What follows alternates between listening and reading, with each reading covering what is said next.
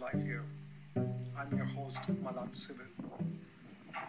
Today, I'm starting a 90 days fitness journey. It's going to be a mindful fitness. I want to do this for a very long time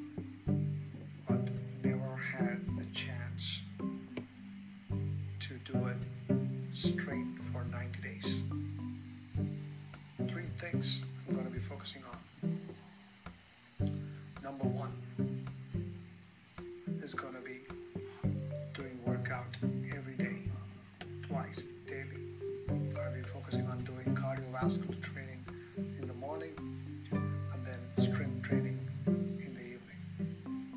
At the same time, I'm also going to be focusing on eating right,